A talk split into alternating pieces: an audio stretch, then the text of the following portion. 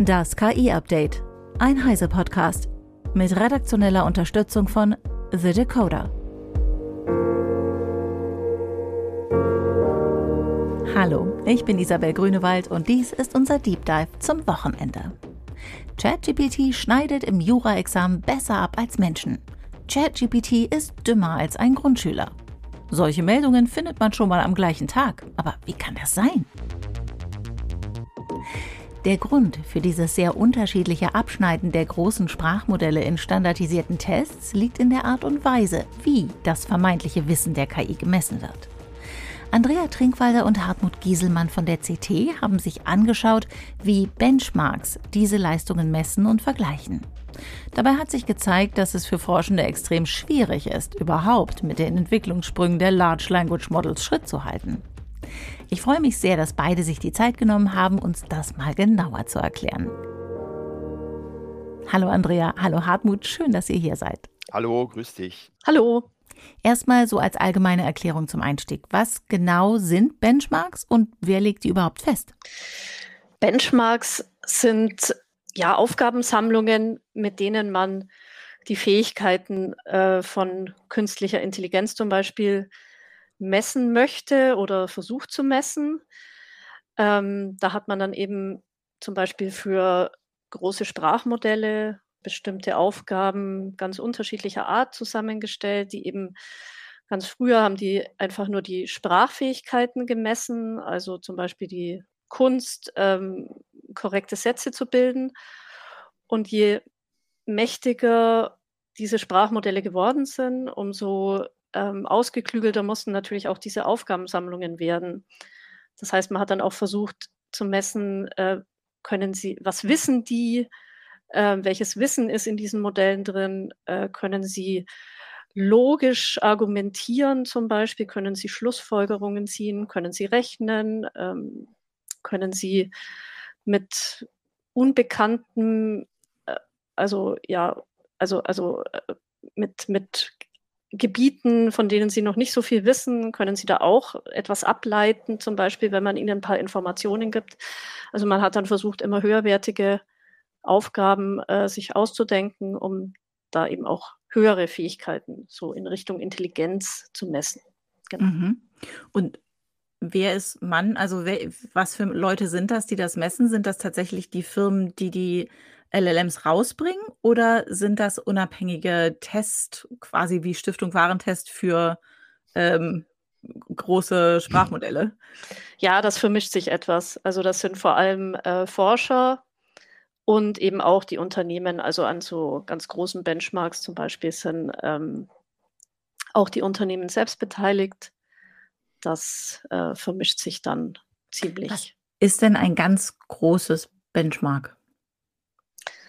Zum Beispiel Big Bench heißt der. Mhm. Der ist relativ neu. Da haben sie eben versucht, also das wurde, glaube ich, auch von Google initiiert, ähm, eine wirklich riesige Aufgabensammlung zusammenzustellen, die auch schwierige Aufgaben enthält und sehr breit angelegt ist. Und da haben sich dann ähm, ganz viele unterschiedliche Institutionen beteiligt, eben nicht nur Google, sondern im Endeffekt nahezu jeder, der irgendwas mit KI macht, also eben ganz viele äh, Universitäten und Firmen und auch einzelne Forscher. Also die Liste ähm, an, von, von Forschern und Institutionen, die zu dieser Publikation Big Bench beigetragen haben, ist einfach riesig. okay, also wird quasi ein, ein großes Benchmark mehr, also es ist groß im Sinne von, es haben sehr, sehr viele Leute dazu beigetragen, diesen Test möglich umfangreich zu gestalten. Genau, es sind 204 Bereiche und über 100.000 Aufgaben. Also die kann auch nicht mehr ein Mensch alleine irgendwie überblicken, sondern da müssen aus jedem Themengebiet müssen dann verschiedene Experten dann ran und diese, diese Aufgaben dann ähm, ausklügeln. Hm. Jetzt habt ihr ja das auch zu Anfang eures Artikels angesprochen. Das Problem bei generativer KI ist gerade, dass die Fortschritte so schnell vorangehen, dass es ähm, für die Benchmarks eigentlich schwierig ist, da mitzuhalten. Also, also dass viele Tests innerhalb dieser Benchmarks ähm, relativ schnell überholt sind, oder? Wie gehen die damit um? Also man versucht, diese Benchmarks anfangs äh, galten die dann noch für äh, viele Jahre und konnten, dann konnten Modelle verglichen werden. Ähm, das ist ja auch der Hauptaugenmerk von so einem Benchmark. Wenn ich KI weiterentwickeln will, die soll ja irgendwann ja, vielleicht sogar die, die Welt beherrschen, ja, oder eben halt äh, all das können, was wir Menschen eben halt äh, nicht so gut können. Und da muss man natürlich ein Messinstrument haben, wann wird ein Modell besser und wann wird es eventuell schlechter. Und dafür sind diese Benchmarks also ganz relevant. Und wenn man das nicht vernünftig messen kann, ob ein neues Modell besser oder schlechter ist als ein altes, dann geht es auch mit der Weiterentwicklung von KI nicht vorwärts. Dann bleibt das Ganze stecken. Dafür sind diese Benchmarks also ähm, sehr, sehr wichtig. Und in den letzten Jahren ähm, ja, diese Fragenkataloge, die dort entwickelt wurden, die waren dann innerhalb von, von äh, einem Jahr oder anderthalb Jahren, ähm, da konnten sämtliche KI-Modelle, äh, die man damit getestet hat, die konnten die dann ganz einfach beantworten. Und äh, zum Teil hing das auch damit zusammen, dass natürlich diese Fragenkataloge auch in das Trainingsmaterial der Benchmarks mit einfließen. Also wenn ich jetzt so einen Multiple-Choice-Test für Mediziner oder für Juristen habe, und ähm, ja, in dem, in dem Trainingskorpus für die KIs ist das drin. Natürlich erkennen die da die Muster und äh, klicken dann auf die richtige Antwort. Aber sie können äh, keinen Menschen heilen oder irgendwie bei, bei einem äh, schwierigen Verfahren dann vertreten. Ähm, und äh, das hat dann auch dazu geführt, dass dann so Jubelmeldungen durch die Presse dann geisterten, oh, äh, die KI kann jetzt den und den ähm, Test äh, jetzt bestehen. Aber mhm. äh, das hängt damit zusammen, dass eventuell die Aufgaben einfach in ihrem Trainingsmaterial haben und die geschummelt haben. Ja, und jetzt beim Big Bench versucht man, die KIs davon abzuhalten, dass sie die Aufgaben schon mal vorher, dass sie da reinspicken. Da gibt es so eine Kennung, die äh, ist jetzt bei den Aufgaben dabei und dann sollen bitte schön die, die Hersteller von Benchmarks, die sollen aufpassen, dass das nicht in das Trainingsmaterial einfließt. Da muss man den Herstellern dann auch vertrauen, ob sie das mhm. tatsächlich machen, weil natürlich ist das auch ein tolles Werbeargument, wenn man sagt, oh, jetzt bei dem ganz neuen, schwierigen äh, Benchmark XYZ, da schneidet unsere KI ganz toll ab. Ja, wurde es eventuell damit trainiert oder wurde es nicht damit trainiert? Ähm, hm. das, das, Problem bei diesen äh, medizinischen und juristischen Staatsexamen ist ja auch nicht nur, dass die diese konkreten Aufgaben auswendig gelernt haben, sondern das erstreckt sich dann schon auch sogar auf zum Beispiel die Tests äh, des nächsten Jahres, die noch gar nicht in äh, solche, so ein KI-Training eingeflossen sein konnten. Mhm.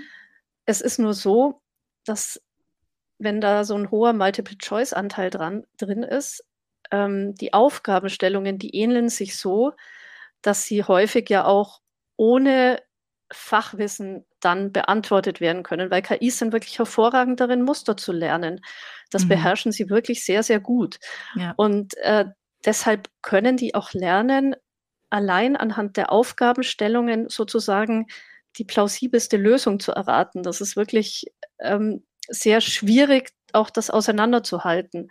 Das bedeutet dann aber nicht, dass sie diesen Fachbereich verstanden hat. Ja, das ist ja generell irgendwie bei äh, KI ein bisschen das Problem, dass man sehr schnell als, als Laie dabei ist, ihr viel mehr wirkliche Intelligenz zuzusprechen, als sie tatsächlich hat. Wie alltagstauglich sind denn diese Benchmarks? Heißt es, ja, okay, die kann gut Jurafragen beantworten?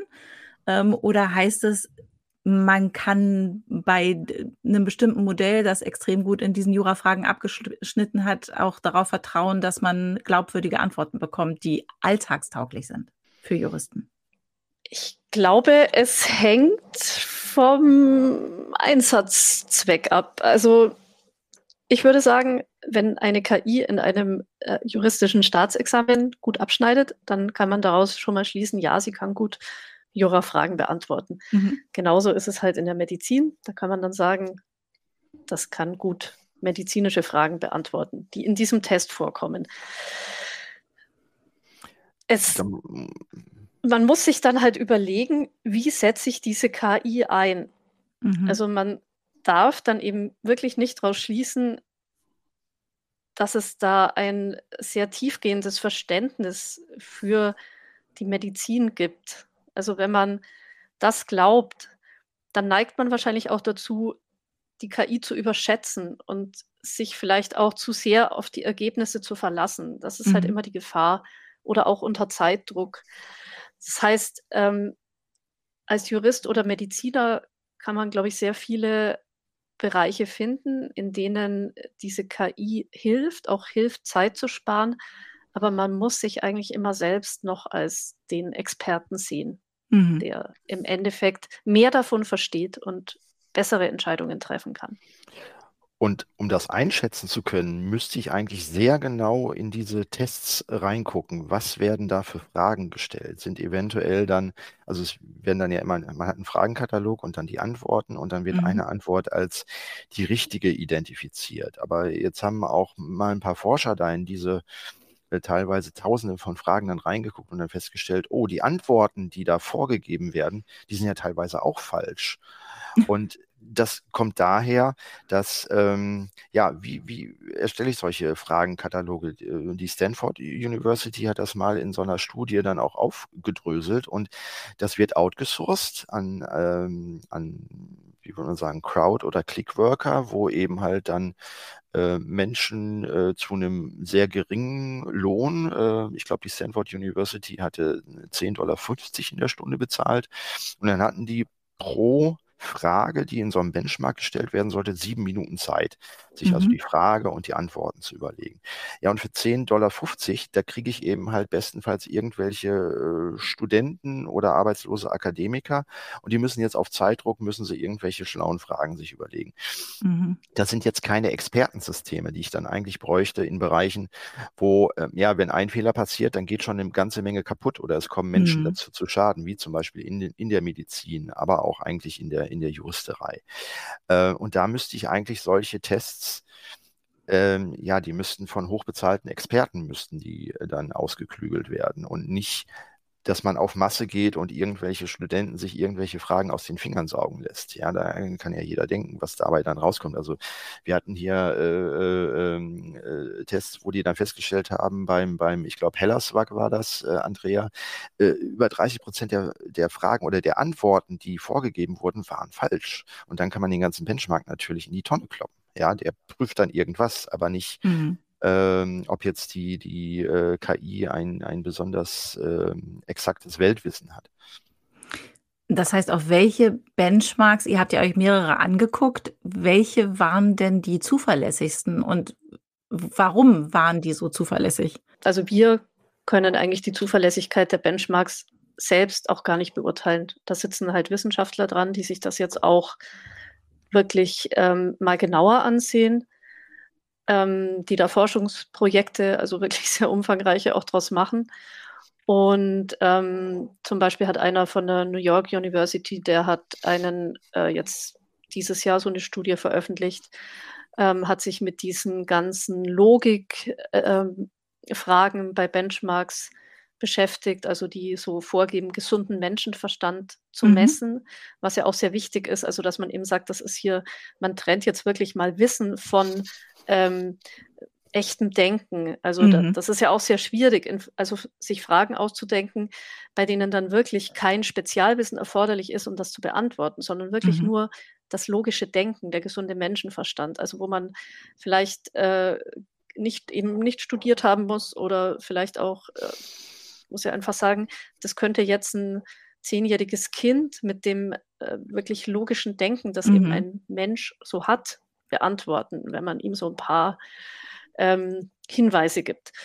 Und da haben sie dann eben auch festgestellt, viele Fragen setzen dann halt so Spezialwissen voraus. Zum Beispiel, äh, dass äh, die Hauptstadt von Slowenien Ljubljana heißt. Und äh, das kann aber nicht jeder Mensch in jeder Region der Welt auch wirklich wissen. Das kann man nicht voraussetzen. Mhm. Und solche, es sind halt viele Fragen. Der hat dann eben festgestellt, dass einfach äh, viele dieser Benchmarks, die vorgeben, gesunden Menschenverstand zu messen, mhm. das einfach gar nicht leisten können, weil die Fragen auf was ganz anderes zielen und wirklich ganz andere Dinge voraussetzen oder viel, zu viel voraussetzen. Ja. Also da geht es eben schon mal los. Deswegen, also für uns ist es nahezu unmöglich zu beurteilen, welcher Benchmark hier jetzt der beste ist. Hat der Professor in der Studie dann vielleicht auch gesagt, was für Fragen man stellen müsste, um gesunden Menschenverstand bei einer KI festzustellen?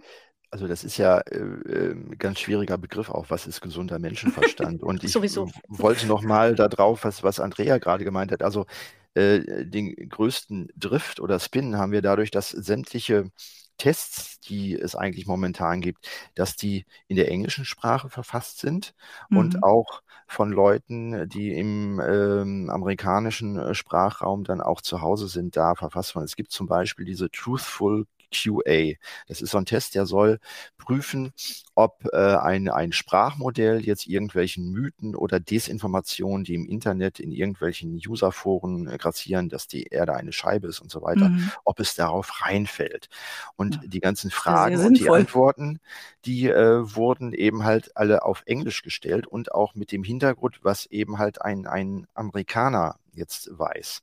Ein mhm. Europäer oder jemand aus Deutschland, der würde bestimmte äh, Fragen oder bestimmte Antworten ähm, ganz anders formulieren. Und sowas mhm. wird in den Benchmarks, die so äh, in, in der, in der KI-Forscherwelt meistens angewandt werden, tauchen die eben halt nicht auf. Ähm, wir sind ja auch ein Computermagazin und wir testen ja auch gerne Sachen selber. Aber mhm. wir stoßen ja auch an unsere Grenzen, wenn man bedenkt, es gibt äh, so eine, so eine Open-Source-Plattform für, für KI-Modelle und da gibt es inzwischen 300.000 äh, KI-Modelle und, und äh, über 20.000 Sprachmodelle und es gibt irgendwie zigtausende von Benchmarks. Das heißt, dieser ganzen Menge, äh, das könnten wir, äh, ne, ähm, äh, wir haben eine Redaktion, das sind 60 Redakteure, aber wir könnten das überhaupt gar nicht leisten. Nee, und es kann auch so ähm, kann das auch kein einzelnes Institut leisten. Das heißt, die Frage ist, versucht man jetzt äh, KI-Modelle äh, maschinell zu testen, dass irgendwelche KIs sich Fragen für andere KIs ausdenken. Aber dann hat man wieder das Problem, dass die äh, 20 Prozent eben halt auch selber daneben liegen. Oder setzt man da, äh, outsourced man das Problem, dass man so, so Firmen wie, wie Appen oder andere Dienstleistungsunternehmen, die ganz viele Clickworker billig einstellen, lässt man die Fragen formulieren. Wie mhm. testet man das? Also das ist ein ungelöstes Problem. Und da werden wir je weiter dann auch KI-Texte in das Internet, äh, in den Internetfundus mit einfließen, wo es dann eine Rückkopplung gibt, dass Maschinen wieder das lernen, was Maschinen produziert haben. Ja. Da werden die ein ganz großes Problem kriegen, so, weil man es eben halt nicht mehr vernünftig prüfen kann in der Menge. Hm.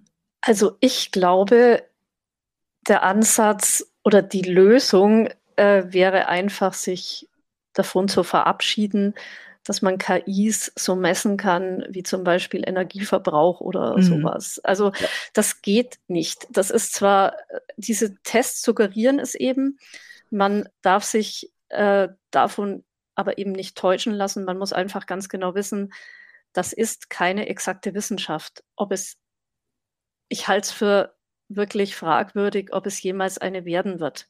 Mhm. Man kann nicht sagen, das sind jetzt irgendwie 95 Prozent äh, Genauigkeit und deswegen kriege ich 95 Prozent richtige Antworten ja. aus diesem Modell. Oder wenn sie bei 99 Prozent sind, irgendwann, es stimmt einfach nicht.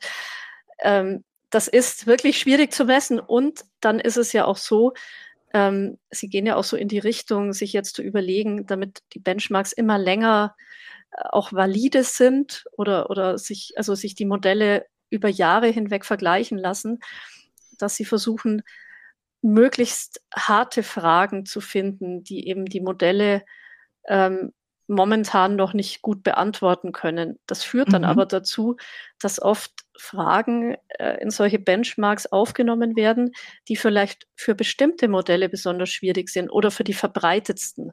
Mhm. Das heißt, die nutzen dann Schwächen, also ganz bestimmte Schwächen aus, die vielleicht diese Modelle haben, andere haben sie aber nicht. Und das ist ja auch so, dass nicht jedes Modell in jedem Bereich äh, wirklich schlecht oder gut ist, sondern die mhm. einen haben diese Stärken, die anderen haben jene Stärken. Also es ist wirklich wahnsinnig schwierig zu messen. Es ist keine exakte Messmethode wie zum Beispiel Strommessung oder sowas. Ja. Weil dazu kommt ja noch äh, eine exakte Messung. Äh, in der Wissenschaft ist ja so, wenn jemand eine Hypothese aufstellt und dann Papier veröffentlicht, dann kommen äh, andere äh, Forscher und prüfen das nach. Mhm. Stimmt das so? Und äh, dazu braucht man eine Reproduzierbarkeit. Aber eine Reproduzierbarkeit ist bei vielen KIs oder Sprachmodellen ja gar nicht gegeben. Es gibt diesen Temperaturfaktor, der dann so eine Art äh, Zufallsgenerator bei der Ausgabe dann irgendwie einfließt. Das heißt, wenn ich einem Sprachmodell eine Frage zweimal stelle, kriege ich zwei verschiedene Antworten. Mhm. Und dann hat man auch festgestellt, dass ähm, gerade diese, diese Closed-Source-Modelle äh, wie von OpenAI, äh, dass die auch äh, also hinter der Tür dann nochmal verändert werden und dass ähm, Fragen oder Aufgaben, die im März richtig gelöst wurden, dann im Juni-Modell dann plötzlich nicht mehr richtig gelöst werden, weil mhm. vielleicht irgendwas ähm, im Hintergrund geändert wurde, wo es auch keine, keine von außen nachvollziehbare Versionierung gibt und die ähm, Hersteller sind ja auch äh, Wirtschaftsunternehmen. Das heißt, die müssen gucken, wie kriegen sie äh, den maximalen Output mit minimalem Einsatz. Und wenn die dann zum Beispiel was intern umstellen, um die Rechenzeit zu verkürzen, mhm. ja, äh, oder zum Beispiel die, die Gewichtung äh, von, von 32-Bit auf 16-Bit umstellen, um eben halt Speicherplatz zu sparen, dann können plötzlich dann auch schon etablierte Modelle können dann plötzlich ähm, ja schlechtere Antworten geben. Ähm, das wissen dann aber nur die Hersteller, weil sie wissen, was sie intern geändert haben. Aber von außen kann man das überhaupt gar nicht überprüfen. Ja, ja also wir sind hier vollkommen in einem Graubereich, äh, wo dann auch solche Benchmark-Ergebnisse äh, als Werbeinstrument dann genommen werden, natürlich, weil es sehr viel um Aufmerksamkeitsökonomie geht. Aber äh, die Nachprüfbarkeit ist äh, allein von der schieren Menge der Daten und so weiter ist äh, für Menschen eigentlich kaum noch gegeben. Hm. Das heißt, äh, du hast ja gerade auch schon gesagt, es gibt äh, Hunderttausende LLMs inzwischen da draußen in der Open Source Community. Wie kann ich denn, wenn ich jetzt ein Sprachmodell für mich nutzen möchte, zu einem bestimmten Zweck als Firma oder so für intern, ähm, wie kann ich denn überprüfen, welches davon tatsächlich meine Anforderungen erfüllt? Also ähm, die findet man ja beispielsweise auf, auf Hugging Face, das ist so eine sehr bekannte Plattform und ähm, da gibt es nicht nur Sprachmodelle, Sprachmodelle sind glaube ich so ja 20.000 bis 30.000 und dann äh, gibt es auch andere KI-Modelle, die da sind. Äh, natürlich guckt man als erstes vielleicht äh, auf die Benchmark-Liste, wer ist denn jetzt momentan bei diesen Aufgaben so am besten dann, dann muss man aber auf viele andere Bereiche kommen. Womit wurde das Modell trainiert? Ist da auch Deutsch als Sprache mit dabei oder mhm. wurde es nur mit englischen Texten trainiert? Dann muss man gucken, was für ein Lizenzmodell liegt dem Ganzen denn zugrunde? Kann ich das überhaupt kommerziell nutzen? Wenn ich das selber abändere, muss ich da irgendwie meinen eigenen Code auch veröffentlichen? Das sind so Fragen, und dann auch, ähm, ja, kann ich es äh, auf einem kleinen Spielplatz vielleicht mal ausprobieren. Also mit meinen spezifischen Anforderungen muss ich das Modell erstmal testen. Wie reagiert es da drauf? Wie reagiert es da drauf, wenn ich es auf Deutsch befrage, wenn ich aus meinem Fachbereich da eine Frage stelle? Und dann werde ich sehr schnell feststellen, oh, ähm, dieses Modell ist ja, obwohl es in den Benchmarks gut abgeschnitten hat, für meinen Bereich vollkommen umgeeignet. Ähm, dann kann ich mir überlegen, okay, mache ich da jetzt ein Feintuning daraus? Lohnt sich das oder nehme ich ein anderes Modell? Und das wird jetzt äh, ja kleinere Firmen äh, in den nächsten Monaten und Jahren beschäftigen. Äh, ja, welches Modell nehmen Sie denn für Ihren Anwendungsfall und wie viel Aufwand bedeutet das, das äh, nachzutrainieren? Hm.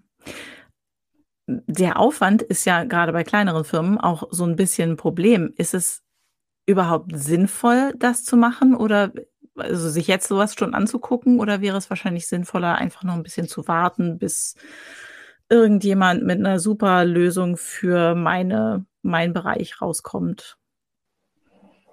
Ich glaube, es hängt auch davon ab, wie viel Zeit man mit dem Einsatz äh, so einer KI sparen kann. Also, mhm. Und man muss halt immer überlegen, ähm, wie viel Zeit kostet es dann, zum Beispiel äh, die Fehler zu bereinigen oder mit diesen Fehlern umzugehen. Also habe ich irgendeine realistische Möglichkeit, ähm, die Fehler ja zu beheben oder in, also, also bekomme ich so viele Fehler, dass ich es nicht mehr handeln kann oder mhm. ist das noch im Rahmen und wie kann ich diese Fehler dann beheben beziehungsweise abarbeiten. Also das ist halt immer die Frage. Wenn ich zu viele Fehler habe, ähm, wenn mir das, diese, diese 20 Prozent Fehler zum Beispiel, die, mit denen ich rechnen muss, vielleicht mhm. bei der ein oder anderen Anwendung, vielleicht sind es auch mehr oder weniger, je nachdem, das hängt eben wirklich von der Anwendung ab. Äh, wenn mir die so viel Arbeit machen, ähm, wenn ich zum Beispiel das als Recherchetool nehmen möchte und ich habe einen riesen Aufwand damit, nachzuprüfen, ob die Fakten stimmen, mhm. dann äh, kann ich es wahrscheinlich nicht wirtschaftlich einsetzen. Wenn es einen Weg gibt, äh, das schnell nachzuprüfen, ob die Fakten stimmen, dann kann ich es wahrscheinlich schon wirtschaftlich einsetzen. Also das hat jetzt eben nicht nur damit zu tun, welche Qualität das Modell liefert, sondern auch, wie eigentlich mit den Fehlern dann umgegangen wird. Also mhm.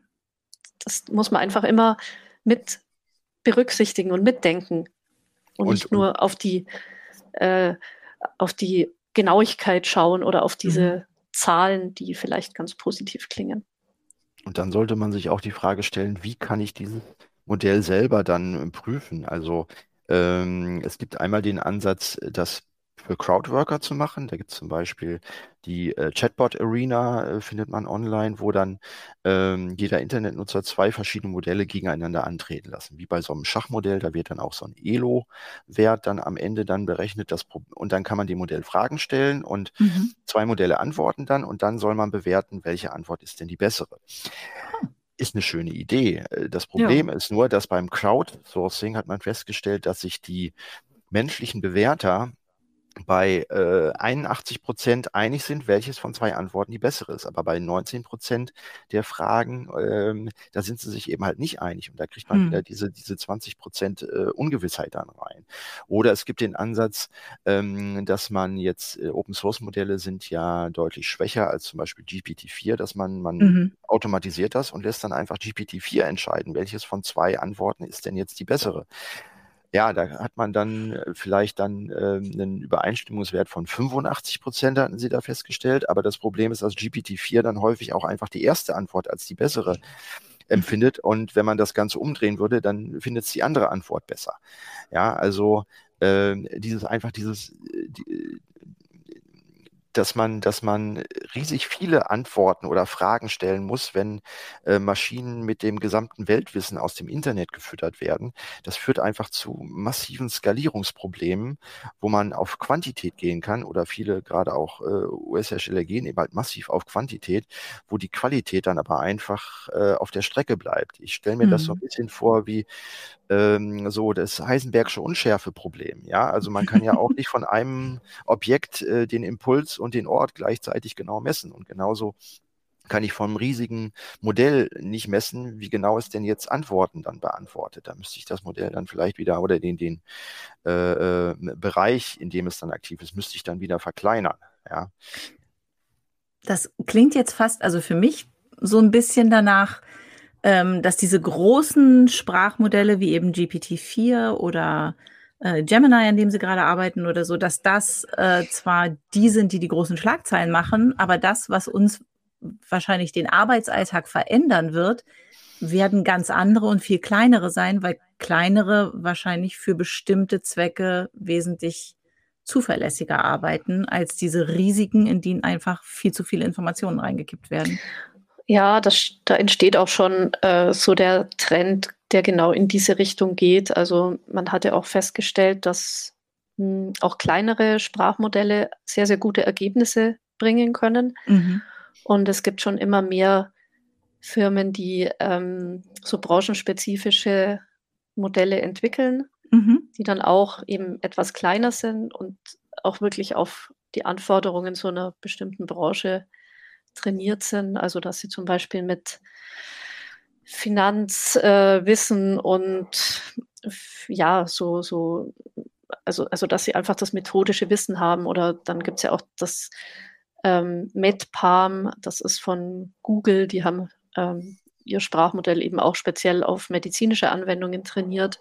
Mhm. Also da wird es jetzt sehr, sehr viele Ableger geben, wahrscheinlich, ähm, die dann so mit den Mechanismen in der Branche vertraut sind und ja, hm.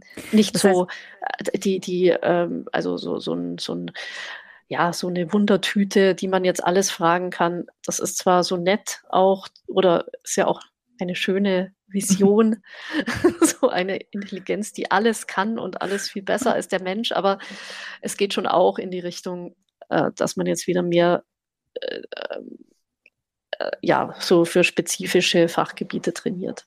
Mhm. Das heißt, also ich habe relativ häufig ja Meldungen über neue Modelle, die mit so und so vielen Milliarden Parametern äh, trainiert wurden. Das ist eigentlich überhaupt keine Aussage darüber, ob das jetzt ein gutes, sinnvolles Modell ist oder nicht, sondern es kommt immer auf den Anwendungsbereich an, richtig? Genau. Also ich denke, wenn man sich jetzt, wenn man jetzt rein nach den Parametern geht, äh, zu sagen, ja, ich nehme jetzt das mit den 540 Milliarden oder noch mehr, ähm, weil das muss besser sein, dann kann es natürlich sein, dass es jetzt genau für die Anwendung, die ich damit vorhabe, eigentlich überhaupt nicht geeignet ist. Mhm. Die werden ja auch alle immer nachtrainiert, also dass man bekommt eben nicht das rohe Modell, sondern zum Beispiel auch ChatGPT ist ja einfach ein äh, feingetuntes, eben auf ähm, wirklich ähm, so Dialoge eben noch nachtrainiertes Modell mhm. oder ein Ableger von GPT-4 jetzt momentan. Also das sind dann alles, das ist ja auch schon spezialisiert, mhm. sozusagen. Und da muss man als Firma überlegen, wenn ich im, im ich sag jetzt mal, im Unterhaltungsbereich unterwegs bin oder im Marketing, da kann dann mal eine falsche Antwort, ist zwar blöd, aber ähm, äh, das ist jetzt nicht so schlimm, als wenn ich äh, mit so einem Sprachmodell, weiß ich nicht, ein Kernkraftwerk irgendwie kontrollieren will oder so. Mhm wenn ich dann ähm, eine, eine ähm, Schnittstelle dann äh, habe für ein eigenes KI-Programm, was dann sämtliche Daten an OpenAI äh, überträgt und dann die Antworten dann wieder nimmt. Und OpenAI ändert im Hintergrund irgendwas, was dann speziell für meine Anwendung blöd läuft. Also ich habe keine Kontrolle mehr darüber, was OpenAI ähm, im Hintergrund dann macht. Äh, mhm. Äh, das sollte man auch sehr genau im Blick haben, ob das für den speziellen Anwendungsfall, den man selber eben halt vorhat, ob das okay ist oder ob das ähm, ja äh, dann zu unvorhergesehenen Problemen führen kann. Hm. Und so wird es dann auch spezielle Anforderungen in einigen Branchen dann geben, wo wirklich dann ähm, ja die Firma die absolute Kontrolle über das Modell dann haben muss und dann auch wirklich genau wissen muss, was im Hintergrund passiert. Ich glaube, es lohnt sich schon zu überlegen, äh, wie kann ich so eine so ein, so ein großes Sprachmodell, so eine KI in der eigenen Firma einsetzen was ja wirklich, und man kann es auch nicht sagen, naja, diese Benchmarks sind alle nutzlos. Man muss halt mhm. wirklich nur wissen, welche Schwächen die haben. Ähm, wenn diese Modelle getestet werden, also zum Beispiel auch für die Studien, die damit gemacht werden, da werden immer ganz viele Benchmarks genommen. Also mhm. es ist nicht so, dass da irgendjemand nur einen Benchmark nimmt und sagt, da ist mein Sprachmodell ganz toll oder so, mhm. sondern es werden immer ganz viele genommen und das kann man ja selbst auch. Man muss sich dann eben einfach angucken, was verspricht welcher Benchmark zu leisten und dann passt das ja vielleicht auch auf die eigene Anwendung, dann ist das ja schon mal ein ganz guter Startpunkt. Man mhm. muss, man darf dann halt nicht darauf vertrauen, oh ja, das ist jetzt super, nehme ich, sondern man muss es halt ein bisschen hinterfragen. Man kann sich dann vielleicht noch eigene, eigene Fragen überlegen. Also, und vielleicht auch bei den Schwächen so ein bisschen einhaken. Also das sollte halt immer eine Mischung sein. Die Forscher, die sich damit beschäftigen, sagen ja auch, ähm, es führt eigentlich an auch an menschlichen Bewertungen, also ähm, an, an selbst ausgedachten Fragen und die, die selbst gestellt werden, die halt nicht automatisiert ablaufen, mhm. führt eigentlich kein Weg vorbei. Das muss, okay. müssen auch Experten dann noch abschließend einfach bewerten. Es gibt keine automatisierte äh, Beurteilung. Das wird nicht funktionieren, also wenn man mhm. sich darauf verlässt. Das heißt, Benchmarks sind ein guter Ausgangspunkt, wenn ich nach etwas suche und dann muss ich aber selber testen. Genau. Ja, wir müssen jetzt vor, vor allen Dingen auch äh, gucken, wir haben ja in den letzten Monaten einen riesigen Hype erlebt äh, von Sprachmodellen wie ChatGPT und die Leute erwarten dann, dass das immer weiter, so schnell weiter wächst. Ja, dass mhm. also im nächsten Jahr dann ähm, hunderte Millionen Menschen arbeitslos werden und äh, dass die KI bald die Welt beherrscht und sich selber reproduziert.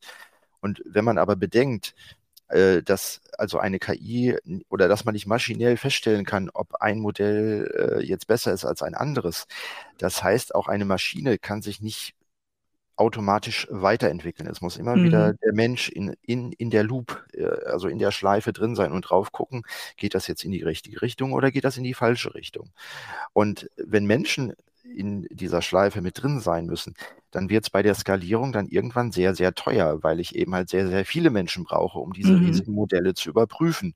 Das ist also so eine Art, ja, äh, automatischer Wachstumshänger, äh, äh, Hämmer dann da drin. Und auf der anderen Seite äh, denken ja viele Leute, dass momentan, naja, wenn so ChatGPT je nach Themengebiet 20 bis 30 Prozent Fehler macht, das sind Kinderkrankheiten. Die wird man also nächste Woche, da haben wir die alle behoben.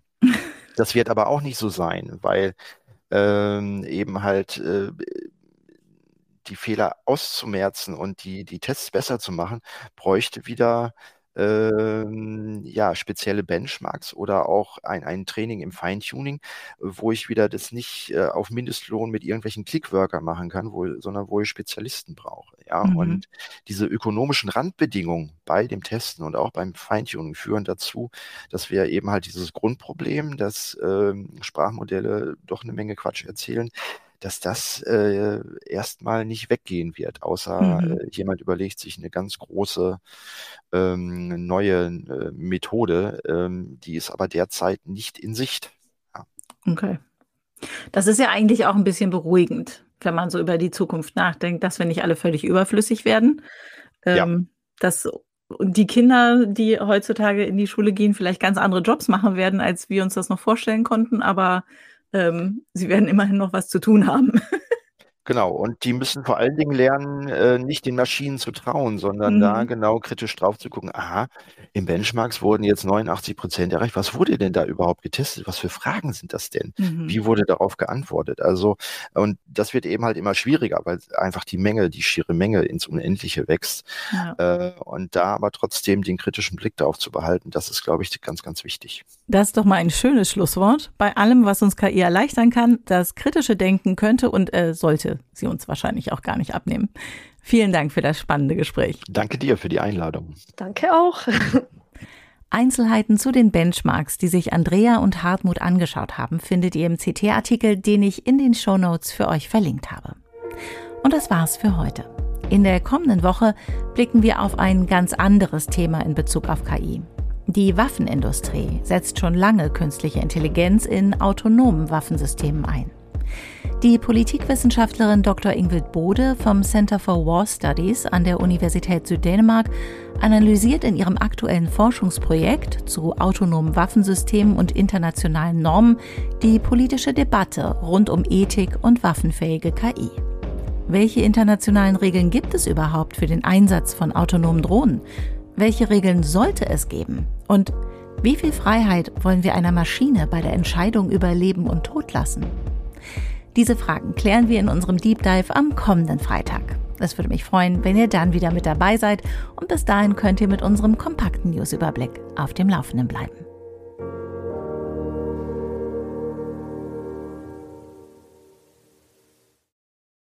Werbung KI ist bereits Teil unseres Alltags und der Bedarf an schneller Entscheidungsfindung und leistungsstarker KI steigt branchenübergreifend. Aus diesem Grund sorgen wir für mehr Transparenz, Vertrauen und Zugang, damit alle davon profitieren. Unser leistungsstarkes Hardware- und Softwareportfolio ermöglicht es, KI schneller als je zuvor umfassend einzusetzen und ganze Industrien zu transformieren. Mehr Infos unter www.intel.de/ki. Es beginnt mit Intel.